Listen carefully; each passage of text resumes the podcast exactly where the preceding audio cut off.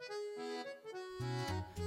はようございます。たかしです。本日は7月13日木曜日、ただいま9時23分。それではポンド円のトレードポイントを見ていきましょう。最初にお知らせです。しばらく休止しておりました FX テキストの販売を再開しました。7月いっぱいは1割引きで販売します。また8月から値上げをしますので、購入は今が断然お得です。詳細は概要欄をご覧ください。それではポンド円の冷やしから見ていきましょう。昨日も強めの下落で終えております。。本日も朝方から少し下落方向に動いてきております。現在は月足のこのフィボナッチライン50%のラインにぶつかっての下落となっておりますが、今、日足のこの GMMA 付近、そしてこのトレンドラインですね。オレンジのこのトレンドライン付近まで下落してきておりますので、ここを下抜けるのかどうかっていうところに注目です。現在はだいたいトレンドライン付近というところで、本日も大きめの陰線、昨日みたいな陰線が出てくれば、明確に下抜けたとなるんですが、現在地付近からの反発上昇っていうのは本日は見ておきたいので、今、ストキャスティクスも安値圏です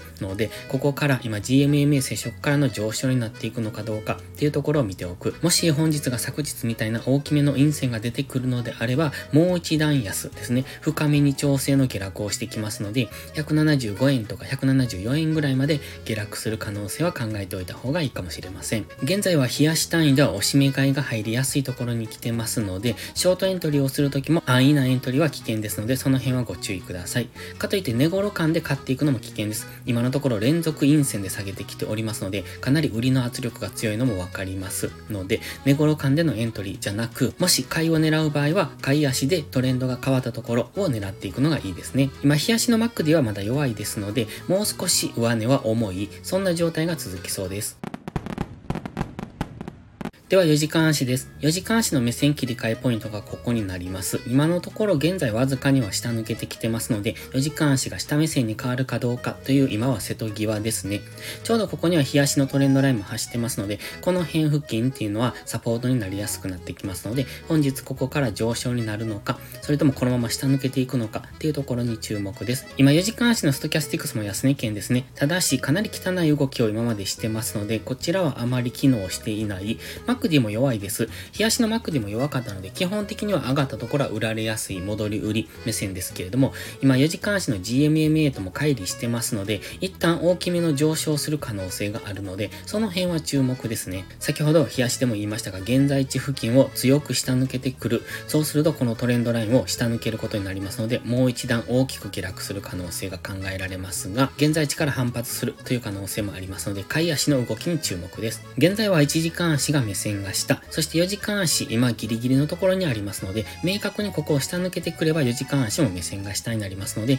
1時間4時間と目線が下になると、ここからは大きく下落トレンドを描く可能性があります。まずはこのオレンジの水平線を明確に下抜けるかどうかっていうところに注目ですね。では、1時間足です。1時間足には直近の下落にフィボナッチリトレースメントを引いてます。その23.6%もしくは38.2%、このあたりが調整の上昇の目安なのかなと思ってますので、180.5から181円ぐらいの間というところを意識して、そこから次の戻り売りのタイミングを考えておくのがいいですね。今のところ、この過去の下落を見てましても、一度下落してしばらく揉み合っているんですよね。1日近く揉み合っている。前回も1日、1日半ぐらい揉み合ってますよね。ということは本日下落してきたので1日から1日半ぐらいは現在地付近で揉み合う可能性があります。ただやはり上がったところは売られやすいというところですので揉み合った後にさらに安値更新をするかどうかっていうのはここからはわかりませんけれどもまずは揉み合いを待ちたいので一度上昇してきたところからの戻り売りそして直近の安値を抜けていくかどうかですね抜けなければその辺りで利確をしていくみたいなここ現在地付近23.6%とか38.2%のこの辺りを上限としてのそのあたりでの揉み合い、レンジ、三角持ち合いみたいなのをイメージしておくといいんじゃないでしょうか。まずは一旦上昇を待ちたいところですね。GMMA の青帯ぐらいまでの上昇を待ちたいので、180.5ぐらいまでの上昇を待つ。そしてそこから下落になるのか、それともこの GMMA を上抜けるような動きになってくるのかっていうところを本日は注目しておくといいと思います。それでは本日は以上です。この動画がわかりやすいと思ったらいいねとチャンネル登録をお願いします。そして最後にお知らせです。YouTube のメンバーシップではトレードスキルを鍛えるための丁寧な解説動画を毎週更新しています。トレード上達のために欠かせないスキルアップをご希望でしたらメンバーシップをご検討ください。また、環境認識が苦手、安定して勝てないという方はポストプライムでのプライム会員をお勧めしています。プライム会員になれば日々の相場分析で環境認識を鍛え、週末限定動画でスキルアップをする至れり尽くせりの内容となっております。丁寧でわかりやすい解説には定評をいただいております。少しでも気になる方はお早めの行動がお得です。2週間の無料期間がありますので、もし迷われるなら2週間だけでもお試しください。詳細は概要欄にあります。